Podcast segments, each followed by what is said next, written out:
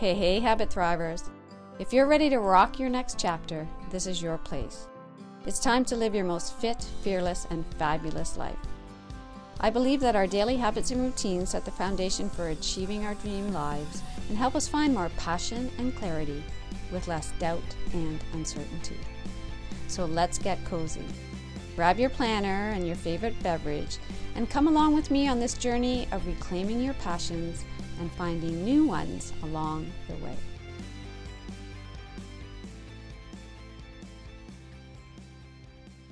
Welcome to the Habit Thrive podcast, a podcast helping women in their me now years create habits and routines to live fit, fearless, and fabulous.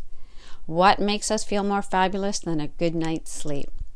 Well, get cozy because we are going to be talking about all things sleep in this episode, related specifically to this month, which is December, but it can apply to any busy month. December, though, can be a particularly challenging month for sleep due to various physical, mental, and emotional challenges related to the holidays. Increased social activities, holiday preparations, cooking, cleaning, and a 10x increase in decision making, with the added pressure of our expectation of the perfect holiday season. These factors can disrupt our regular sleep patterns and make it extra difficult to let go of our day and to let go into a good night's sleep for that much needed rest. I have to come clean and let you know I am obsessed with my sleep.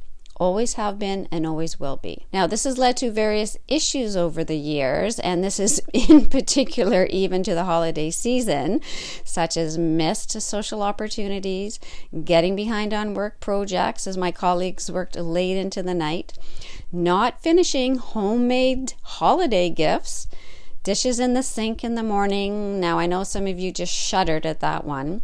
And confrontations as early as four years old when the adults were being too loud downstairs with the holiday festivities as I was trying to fall asleep. Marching down the stairs with my hands on my hips, asking them to quiet down. Oh, yes, I was not fooling around. And so today, at 58, I am still not fooling around with my sleep and it has become that much more important to me. It was probably the reason I became so interested in the habit research and how it relates to our health and happiness way before habits became, let's say, more mainstream. So, if you'll indulge me, I would love to share some tips and tricks that work for me, particularly this time of the year. And this is based on habit research, sleep research, Ayurveda, Yoga Nidra, but primarily my own personal sleep experience and journey. Now, instead of rhyming off a list of to dos and to don'ts around sleep habits and sleep hygiene, I would love you to listen to my four part series on sleep. Episode 19 to 22, there are some fantastic gems in there. Today, though, I would like to highlight key areas of the day, this time of the year, where we have opportunities to A, reframe, and B, take action to save a good night's sleep, or at least increase the chance of having a better night's sleep tomorrow. These times are first thing in the morning, then midday, somewhere around 3 or 4 o'clock, and then early evening, around 7 or 8. Notice I am not saying lunch or dinner or even bedtime. I'm being quite specific with the timing based on both my own experience and habit research. But I would love you to play with this and let me know. With first thing in the morning, as Dr. Andrew Weil says, a good day's waking leads to a good night's sleeping. Let me repeat that. A good day's waking leads to a good night's sleeping. For long-time listeners, you know that I start my day with gratitude and cultivating optimism as soon as I open my eyes, and many of you do as well. Have you noticed though how much more challenging this practice is when you are exhausted and or you've slept in because you have not slept the night before? So challenging that you feel you don't have time or you simply forget to do the practice as the problems of the day flow in.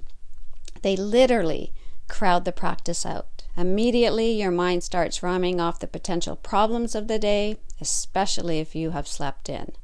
I'm going to be late for this appointment or I have to reschedule that. I won't have time to do my hair. I'm going to going to look so tired at our Christmas lunch. I still have to pick up the secret Santa gift. I won't have the energy to do anything today. So just as I rhymed all of that out, I can actually feel my stress increase a little bit. So I'm going to take a little bit of a breath here. Again, first thing in the morning, quick reframe. You might say to yourself, I do tired. I have done tired before. I am not doing brain surgery today.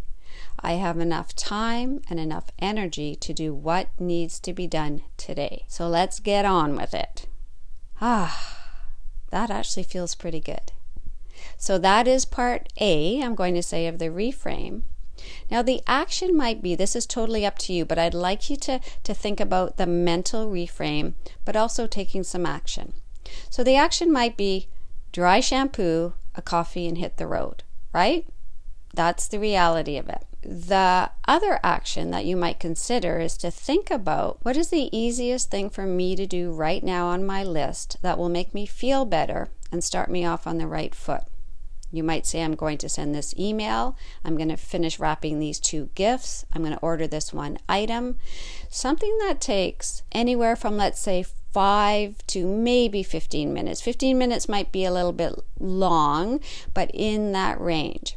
So it starts your day on an action item, taking a step forward, giving you a sense of control, and even a sense of completion of one item on your list. Now, I have been known to divide my to do list into items that take five minutes or less, and those items that I can do waiting in lineups. Again, I tend to do this a little bit more this time of year, but once you do this more often, it actually becomes a habit to just notice those little things that can be entered into your day at different opportunities. But again, for the morning, however you're getting up, if all is good and you have your your gratitude practice and your optimism practice, fantastic, even if you are tired. Also, know that if that doesn't happen, you have a quick reframe and you have a quick action. So that's the first part of the day. Next, reframe and action time. I'm going to go right to three or four o'clock. Now, I'm not saying that you can't reframe any other time of the day, that you can't reframe at lunchtime. Absolutely. You can remind yourself anytime that you are doing tired, that you are crushing the day. At lunch, ensure that you fuel up with your healthy foods, not to skip lunch, as this is your best digestive time. Actually, better from an Ayurvedic standpoint if you had to choose between breakfast and lunch, is to choose lunch because our digestive fire is so much stronger again between that 10 and 2 o'clock. 3 or 4 o'clock in the afternoon is a tricky time.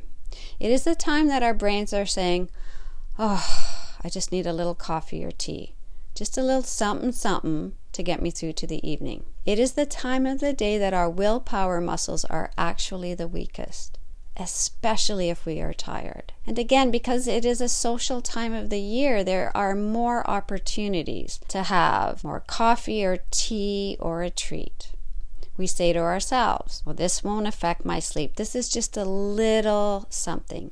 Or you may not even know that it's affecting your sleep you're thinking, I'm not having this just before bed, I'm not having this at dinner time, this is still the afternoon. And this is the thing with our sleep is that one day we can have that coffee or tea at lunch or in the afternoon and it doesn't affect our sleep. So our brain does not make the connection between having a little extra caffeine and not having a good night's sleep. But as the saying goes, doing the same thing over and over again but expecting a different result means that we I'm suggesting for myself, anyways, I have to be very, very um, aware and vigilant around my caffeine. Even if I do, again, have some coffee in the evening and I end up having a good night's sleep, I have to remind myself I got away with that one. So you can start to just notice the stories that go on in our head. So, another actual story, this just jumped into my head as well, is as you're having, let's say, that extra coffee or tea or treats, that you're okay. if I don't get a good night's sleep or I make these choices and it's going to affect my sleep, that's fine. I get to rest during the holidays. I'll take my time to get a good night's sleep and to sleep in over the holidays, but then, boom, you're sick. Christmas Day, Boxing Day, you're in bed in your pajamas, not because you want to, because that's different, right? that's all good if we want to, but because you have to. Again, that happens. That happens. But in your awareness, even in that moment, let's say Christmas Day or Boxing Day, you're like, okay, I know why this happened. That's fine. I am learning along the way. This is a journey. And so you'll notice, again, the stories that come up around our sleep, the stories that we repeat, and it's all about mindfulness and awareness. So, yes, I'm going to drop a little yoga in there as well. And all of this can be going on in our mind at three or four o'clock in the afternoon or any time in the day, really. So you just kind of catch yourself, especially right now because there is just there is so much in the air in terms of viruses and and just stuff that when we're down on our sleep which affects our immunity we are just way more open to this stuff. And so i just keep reminding myself vigilant with my sleep. So here we are at three or four o'clock in the afternoon. The reframe. I'm aware of this tricky time I am aware that my willpower is down a little bit right now. So I'm just going to ah, take a breath, perhaps sit down. Now, if you are like, I need to go outside, I want you to do you. Okay, so it also depends. You could be meeting somebody for coffee, right, at three or four o'clock, and you're just like, okay, I am going to be aware and mindful and I'm going to make a choice that is going to be sleep enhancing, for example. Okay, so you, and again, that's just mindfulness. This reframing is simply being aware, being mindful, and not just slipping into patterns that we have always done. Okay, so that's the reframe at three o'clock. So it might be again that action is to try a cinnamon spice herbal tea with a cinnamon stick and notice how that hydrates, satisfies your sweet tooth, warms you up all at the same time. And as you sip your tea, notice how your nervous system settles. You might even yawn a couple of times, you might sigh. And then instead of thinking, oh my gosh, I'm so tired, and sometimes we even apologize, oh, I'm sorry for yawning, to remind yourself that a yawn and a sigh is a nervous system reset. And it actually, when you think about how our nervous systems are integrated, this is why when you're sitting with somebody and you yawn, they will often yawn as well. So, if you need any, let's say, evidence for how our nervous systems are interconnected, the yawning partnership is one to think about. And it is a reset. It's not, I'm exhausted. It's, ah. Okay, so your reframe at three or four o'clock is you are aware. You know this is a tricky time. You know, this is when your willpower is down, and you're like, okay. Now, even in that moment, you can make that decision to say, I am going to have this coffee or this tea or this treat. I know that it might affect my sleep, and that's that's okay. I will make up for it tomorrow. Yeah, I'll just perhaps deal with that when the time comes. Again, you do you in awareness. Again, it's very, very different when you're in the moment saying, I know this potentially might, compared to, again, repeating a habit or repeating a pattern and not being aware.